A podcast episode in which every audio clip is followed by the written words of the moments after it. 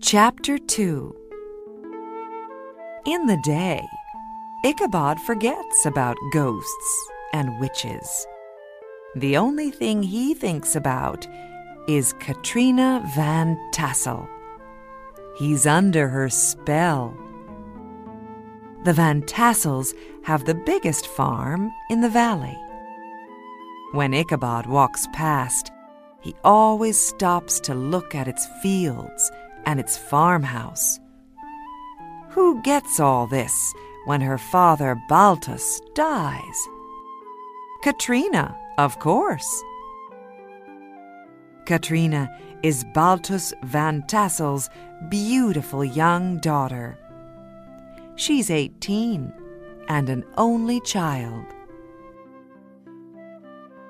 Ichabod thinks a lot about the farmer's beautiful daughter. He knows he must make Katrina love him. A number of the farmer's sons like Katrina too. The most important of these young men is Brom Van Brunt.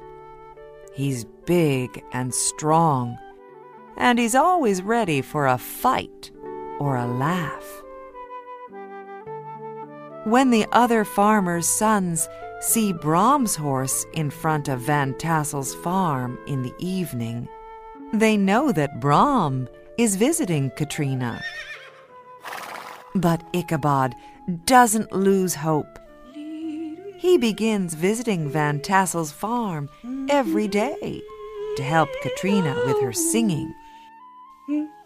In the late afternoon, Baltus smokes happily and Katrina and Ichabod walk under the trees.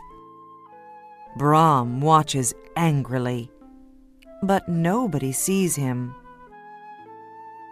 Brom and his friends begin to play tricks on Ichabod. When Ichabod teaches Katrina to sing, Brom teaches his dog to howl.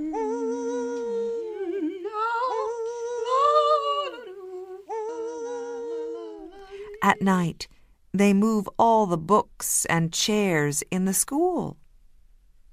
In the morning, Ichabod arrives. He begins to think all the witches in the country meet in his school after nightfall. One afternoon, Baltus Van Tassel's servant arrives at the school door.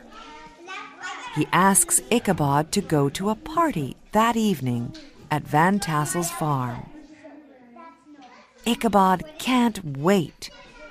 You can leave school an hour early today, he tells all the schoolboys. He runs back to his room and puts on his best black suit. He borrows a tired old horse for the night. The horse's name is Gunpowder and he usually works in the fields.